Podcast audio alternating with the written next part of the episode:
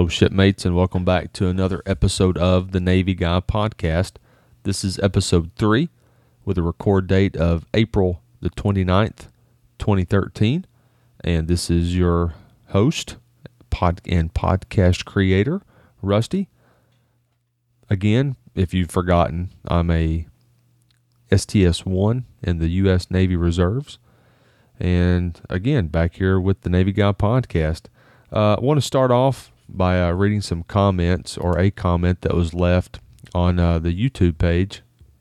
Listen to me, not the YouTube page, but the iTunes page. And uh, it's by Mike B. Wright. Mike says, I stumbled upon your podcast and decided to check you out. I just wanted you to know that someone is listening. I was in the Navy from 1996 to 2004, and I served aboard the USS Kitty Hawk. Mike, thanks for your service to the to the country and to the U.S. Navy. And uh, I actually went to uh, the Navy Law Enforcement Academy with a uh, with a gentleman who was on the USS Kitty Hawk. Uh, not sure. Actually, yeah, it probably was during during the same time that you were there. He was a he was an Airedale kind of guy. Of course, you know who's who else would be on the Kitty Hawk, but the Airedale kind of guys. Anyway, he uh, he he told me some horror stories about shooting planes off off the uh, the flight deck of the old.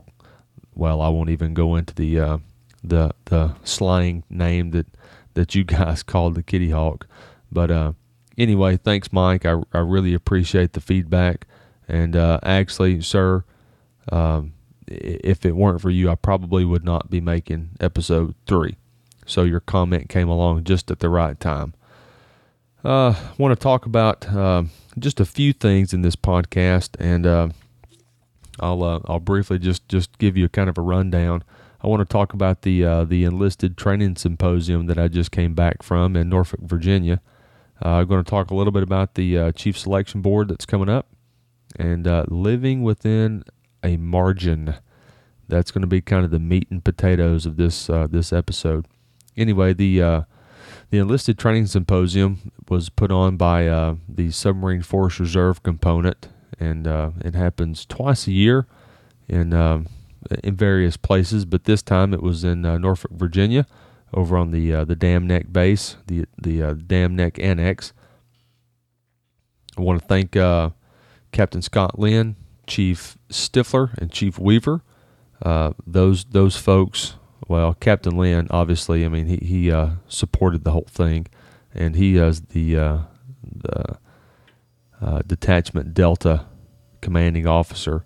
And while it was an enlisted training symposium, we did have a couple of uh, couple of officers who graced us with their presence, and uh, Captain Scott Lynn was one of them. Put on a real good brief uh, Saturday morning. Uh, excellent brief. Just kind of gave us a uh, you know an overview of uh, where we're at right now in the submarine force, and it was very informative. Also, Lieutenant Podloni was was an absolute just great trainer, and his his expertise in the submarine force really added value to the to the whole symposium. Other than that, everyone else was enlisted, and uh, all the chiefs and petty officers did an excellent job in making this uh, this enlisted training symposium a great success. And I really enjoyed it, and actually can't wait to go back. So next on the list is the uh, the chief selection board. Now, um, the uh, the selection board eligible results came out a few weeks ago, and I'm a little late uh, getting this on a podcast, but hey, it is what it is. Uh, but I want to clarify a few things. The uh, kind of talk about the way uh, the the whole selection board process works for uh, first class petty officers trying to achieve the uh, the pay grade of of a chief petty officer and to join those ranks. First off, we take a test and uh, we take that test once a year in uh, January or February. If you're active duty, it's it's one time. If you're reserve, it's another. But it's a, it's a standard Navy wide advancement exam, just like everybody else takes, and uh, you you pass the test. And if you make within a certain you know a certain percentage, uh, you uh, you become selection board eligible, and the, all that means is your name goes uh, actually not your name, but your your service record now goes in front of the the chief selection board, and then they basically choose who they want to become chief petty officers. So why am I mentioning this? Well, uh, a couple of my chiefs, you know, send out the uh, the congratulations for those of us who made the selection board. And I did make the selection board, by the way. Uh, this will be, I think, my third or fourth year uh, making board. So, uh, I, and I still have plenty of years to go. So, if I don't make it this year, you know, better luck next year for me. But anyway, after they they sent out the congratulations, I started getting text messages from uh, from my fellow sailors congratulating me on making chief. And of course, I had to correct them and uh, let them know that nope, I'm not a chief. I just made board. That's it. It's just one more step in the process.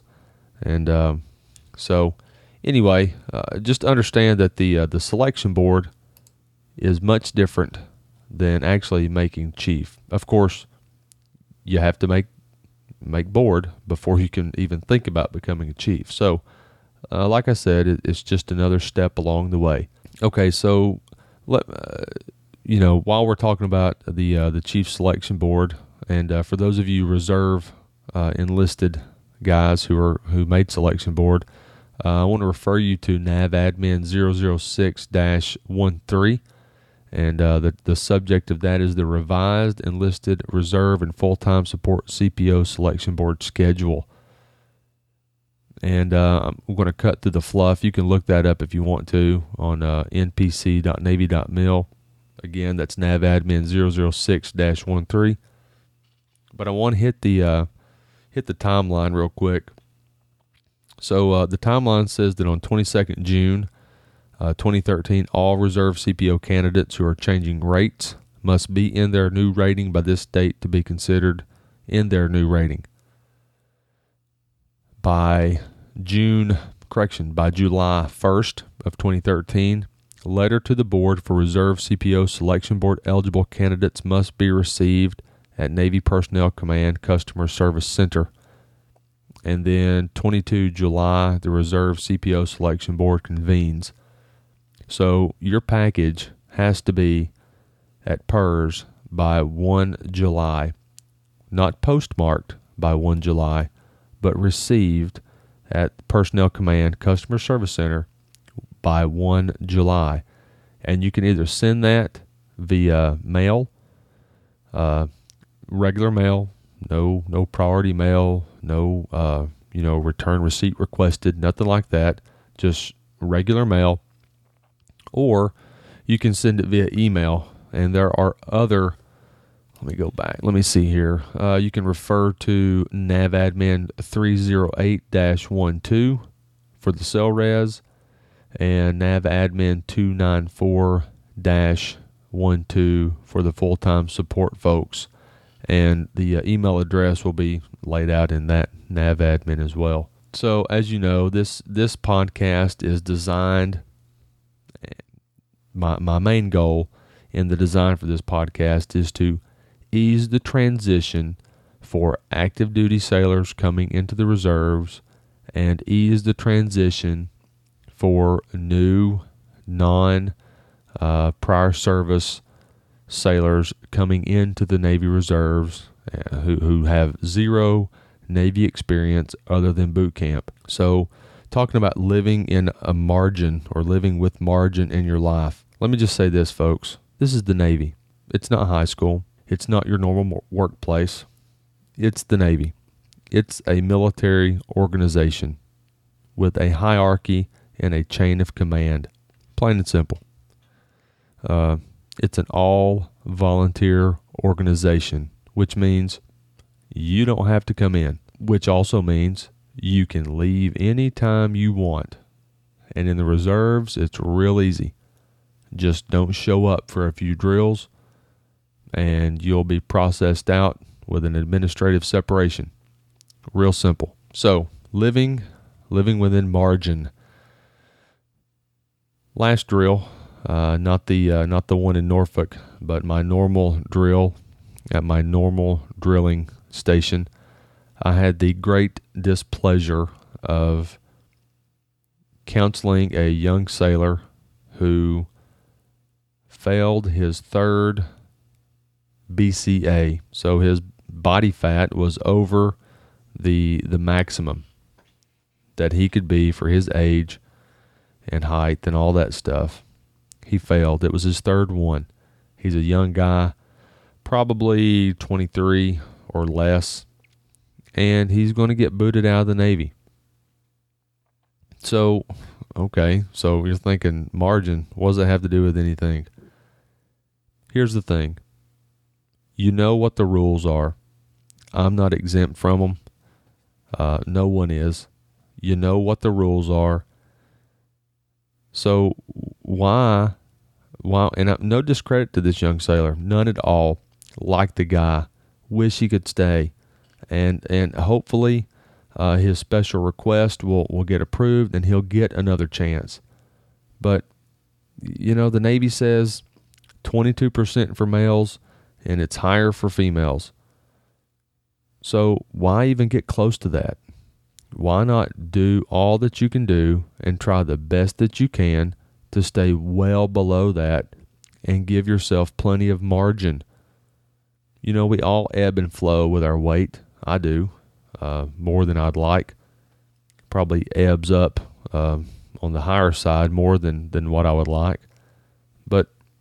Why? Why not? Why can't we just keep our weight uh, to a point where we've got 10 pounds of, of grace. And now I know that, that other people, you know, a lot of people have, have their body composition is such that they will never make weight and they'll always have to, to do a, a body fat uh, percent type measurement. But if that's the case, keep it low.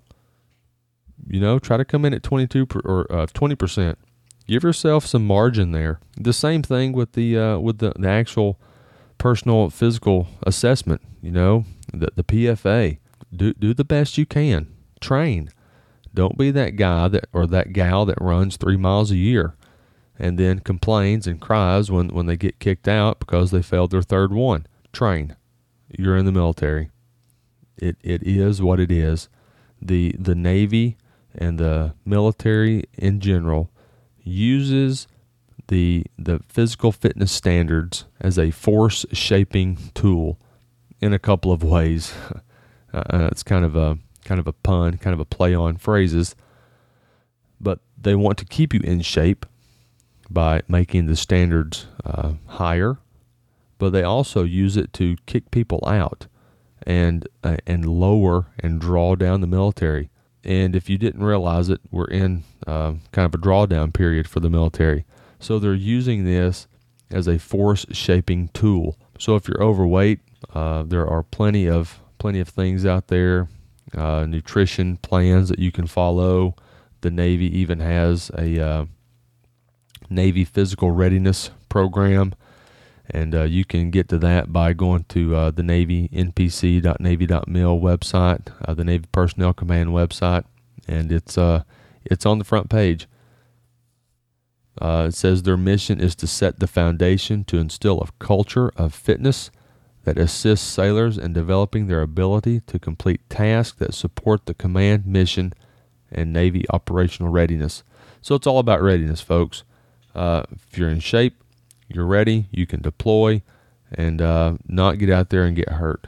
So it's it's more than just a force shaping tool. It's uh, it's actually a readiness issue. So living within a margin, you know that that uh that also uh, can include your finances. Um, you know, if you if you don't have the money, don't spend it, uh, especially if you're in the military. Um, you know, we uh,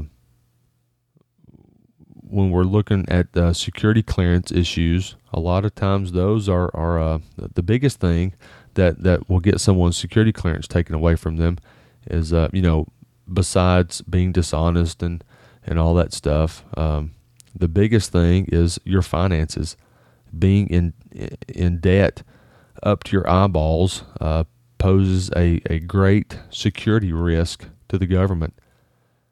And you're probably not going to get that secret or top secret clearance if you if you have a lot of outstanding debt, uh, huge amount of debt.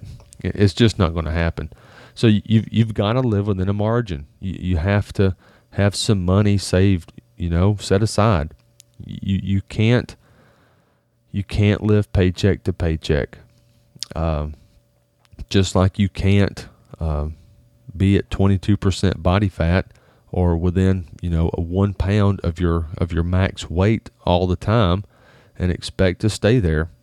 Uh, you, you may be having a bad day. You, you might go over your weight on weigh-in day. You might bounce a check. Uh, you've just got to have some margin in your life. So I think I've beat a dead horse talking about margin. I mentioned it earlier, but um, let me go ahead and, and uh, bring it back up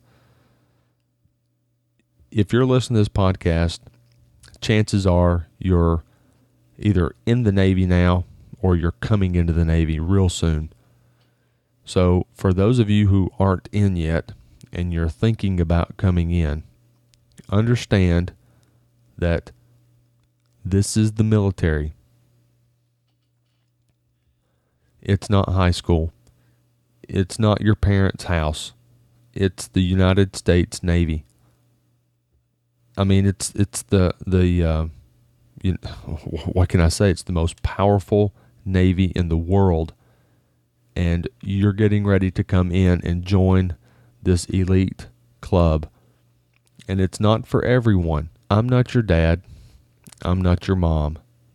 And when you come into the reserves, you need to have the the what what say the uh, the drive, the determination uh, the motivation, all that stuff to be successful. The reserves uh, can be um, seen kind of as a uh, an online school, so to speak. You know, not everybody can do an online school. You have to be really dedicated and and focused to log in and do your assignments without going to class and having an instructor uh, teach you you really have to be focused and determined to get it done. The reserves are, are much the same. You really have to be dedicated and want to do the job and, and want to be in the reserves to, to get it done and to become a, uh, to become successful. So here's why I'm here's why I'm getting around and uh, and talking about this portion is uh, last drill as well.